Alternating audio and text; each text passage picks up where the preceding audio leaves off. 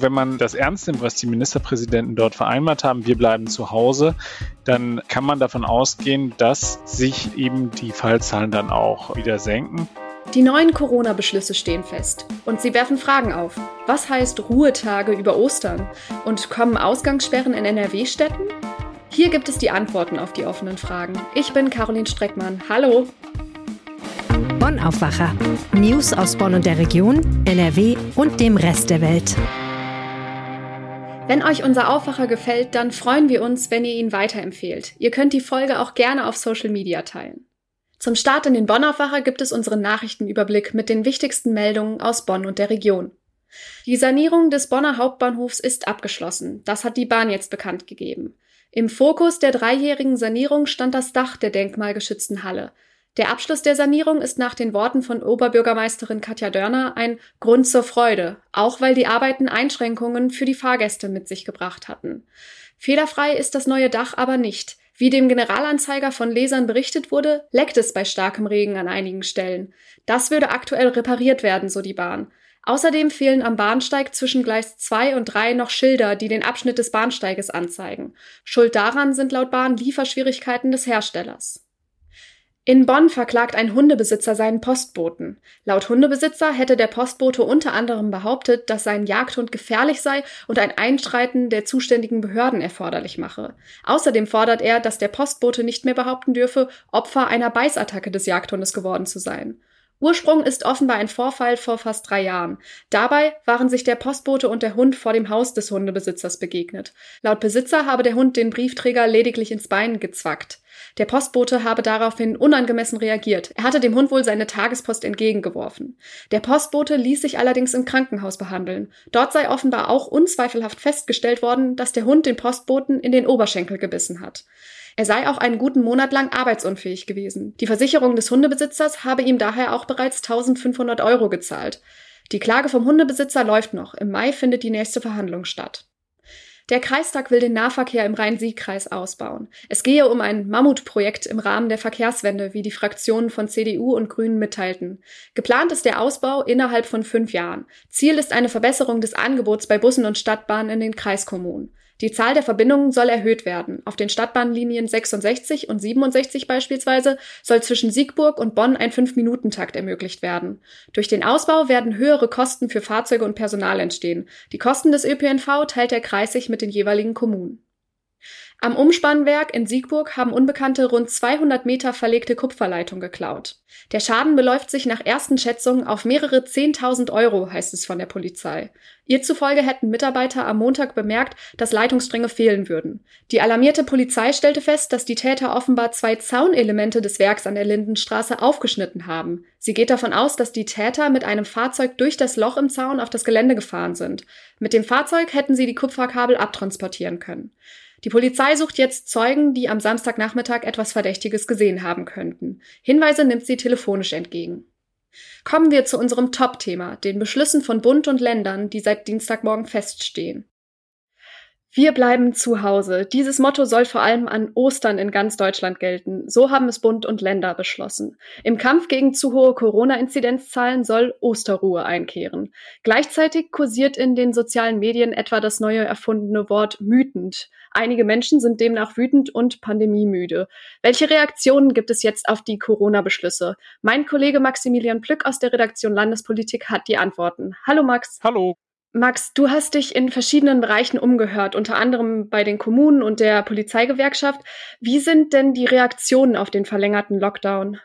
Sie sind sehr unterschiedlich, muss man sagen. Also ist immer die Frage, mit wem man dort gesprochen hat. Die Wirtschaft ist total auf dem Baum. Die Gewerkschaften fordern auch weitere Details und sagen, das ist alles noch nicht ganz ausgegoren. Ich hatte äh, mit den Kommunen gesprochen, die sehen natürlich vor allem jetzt die Frage im Raum, wie kontrollieren sie dann die zusätzlichen Kontaktbeschränkungen? Äh, wie kontrollieren sie die von den Ministerpräsidenten getroffenen Ansammlungsverbote? Und das hat auch die Polizei Polizeigewerkschaft umgetrieben. Also sie fragen sich natürlich, ob sie das durchziehen können. Es steht ja eben auch die Frage im Raum, wie weit man dann ins Private hinein regiert. Und da zeichnet sich aber ab, dass NRW genau bei der Haltung bleibt, bei dem das Land bislang geblieben ist. Das heißt also, sie werden da keine Regelung im Privaten treffen, wenn nicht Hotspot-Kommunen da explizit drum bitten. Mhm, besonders viel ging es ja bei den Beratungen auch um das Thema Ostern. Und fest steht schon mal, über die Feiertage soll der Lockdown verschärft werden. Was bringt das überhaupt?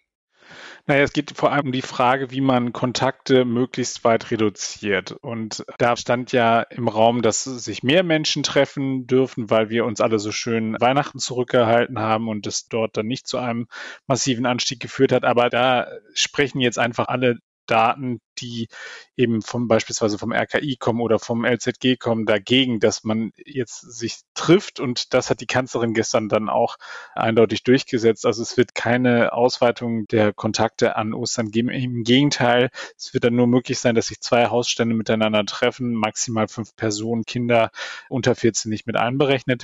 Also das ist schon so, wenn man das ernst nimmt, was die Ministerpräsidenten dort vereinbart haben, wir bleiben zu Hause, dann kann man davon ausgehen, dass sich eben die Fallzahlen dann auch wieder senken.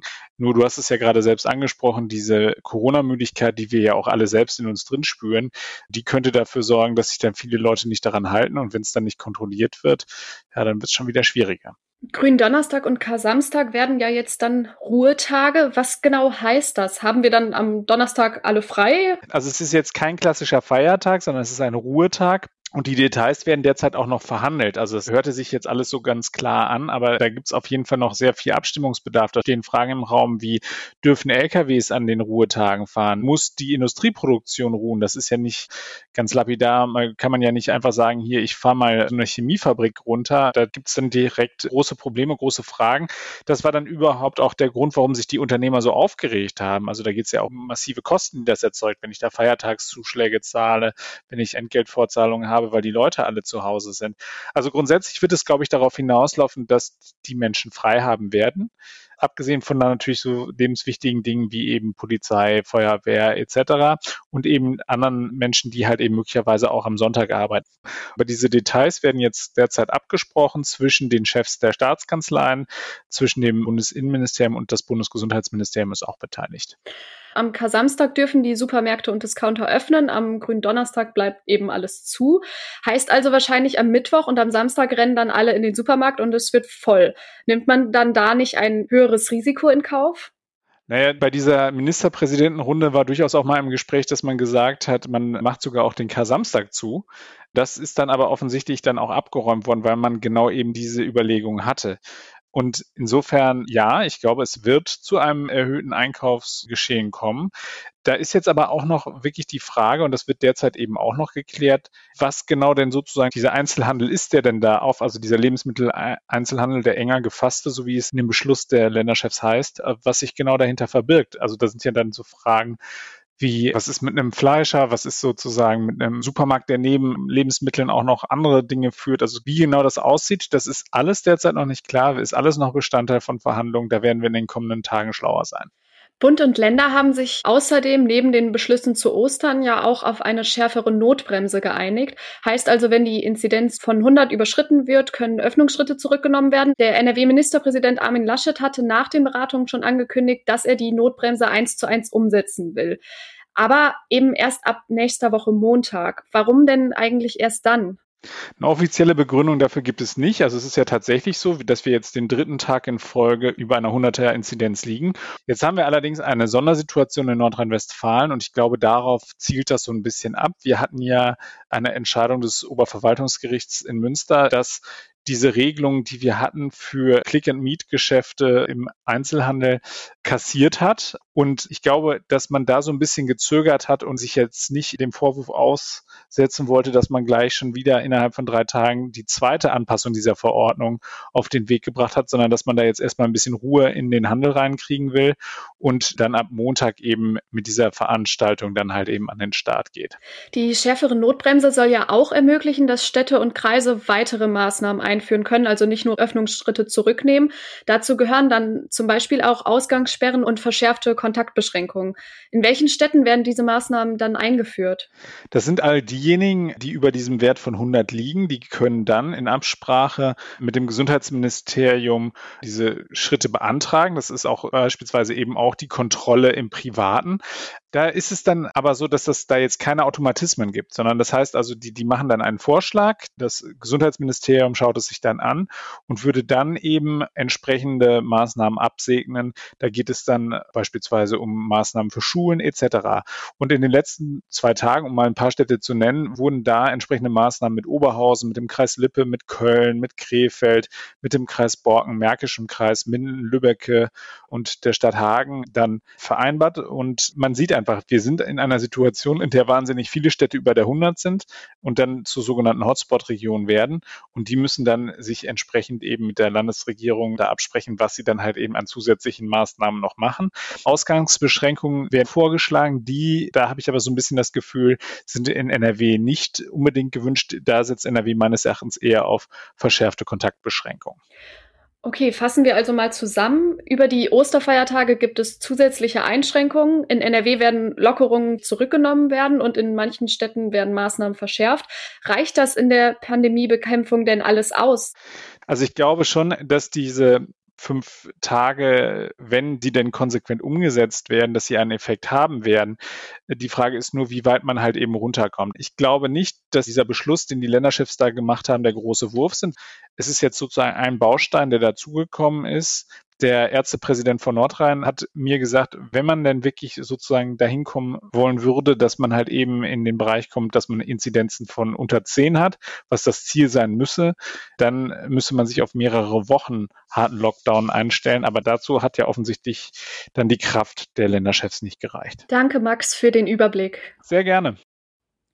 Ende Februar sind die Server des Amtsgerichts Köln in die Knie gegangen. Der Grund, zu viele Menschen auf einmal wollten offenbar online einen Termin machen, um aus der Kirche auszutreten.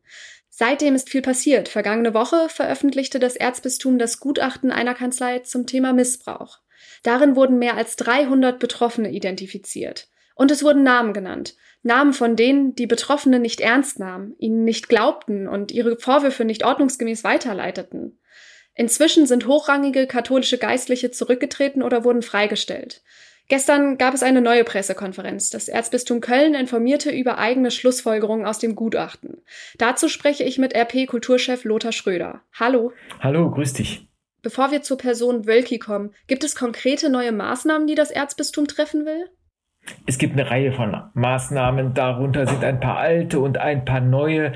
Alle sind irgendwie notwendig und scheinen gut zu sein. Spektakulär ist nichts dabei. Es spricht davon, diese Einrichtung der unabhängigen Aufarbeitungskommission, die ist wirklich gut, weil da betroffene äh, Juristen und Wissenschaftler sitzen, die künftig darüber befinden werden, wie aufgeklärt wird im Erzbistum äh, zu den einzelnen Missbrauchsfällen. Was neu ist, es gibt eine regelmäßige Kontrolle beschuldigter Kleriker und Laien durch Psychologen. Es werden neue Mittel bereitgestellt für betroffenen sexuellen äh, Missbrauch. Da gab es ja immer auch riesige Diskussionen.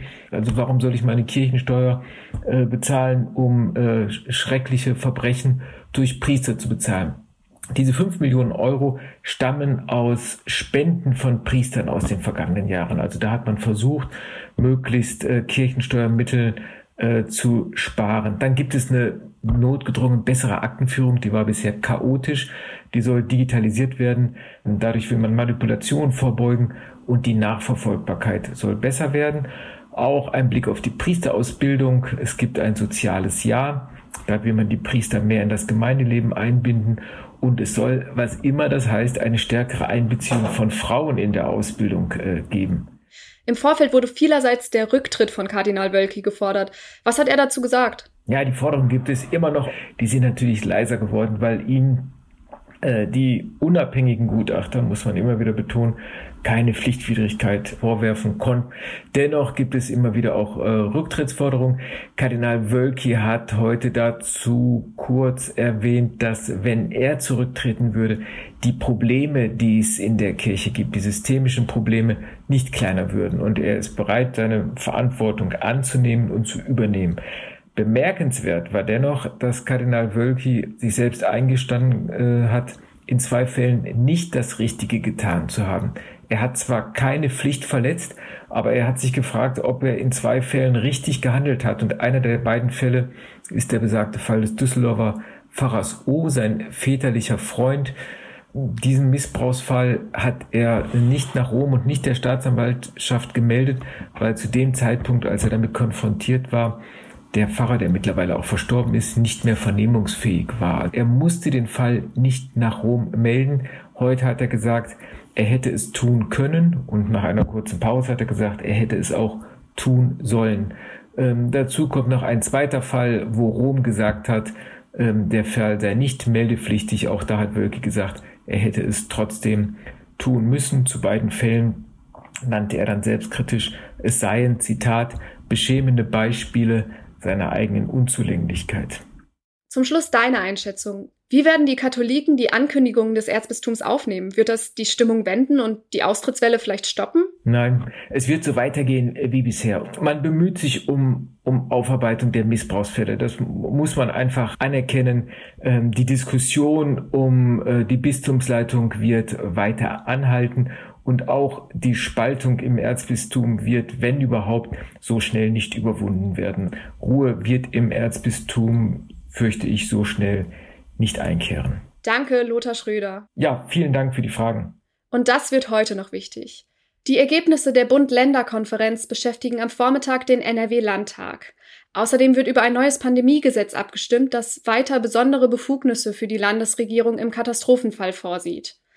Gleichzeitig soll aber der Landtag mehr eingebunden werden. Sollte das Gesetz beschlossen werden, soll es bis zum 31. Dezember 2022 gültig sein. Sechs Jahre ist es jetzt her, dass ein Germanwings Flugzeug in Südfrankreich abgestürzt ist. Am Josef-König-Gymnasium in Haltern am See findet dazu heute ein Gedenken statt. Bei dem Absturz kamen auch 16 Schülerinnen und Schüler und zwei Lehrerinnen des Gymnasiums ums Leben. Sie waren auf dem Rückflug von einem Schüleraustausch in Spanien. Wegen der Corona-Pandemie findet das Gedenken auf dem Schulhof im engsten Kreis statt. Am Oberlandesgericht Düsseldorf geht es am Vormittag darum, wie Facebook Daten sammelt. Das soziale Netzwerk fordert seine Nutzer dazu auf, dem Sammeln und Verknüpfen von Daten pauschal zuzustimmen.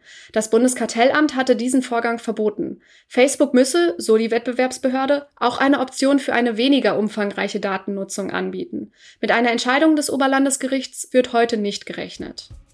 Zum Schluss blicken wir aufs Wetter. Am Vormittag gibt es heute blauen Himmel, im Laufe des Tages kommen aber leider die Wolken zurück. Die gute Nachricht, es wird warm. Am Rhein sind bis zu 17 Grad möglich. Im Rest des Landes liegen die Höchsttemperaturen bei 13 bis 14 Grad. In der Nacht ist es stark bewölkt, dann ist auch vereinzelter Regen möglich und auch am Donnerstag kann es zwischendurch etwas regnen. Ihr könnt euch da auf 13 bis 15 Grad einstellen. Und das war der Aufwacher vom 24. März. Kommt gut durch den Tag. Tschüss. Mehr Nachrichten aus Bonn und der Region gibt's jederzeit beim Generalanzeiger. Schaut vorbei auf ga.de.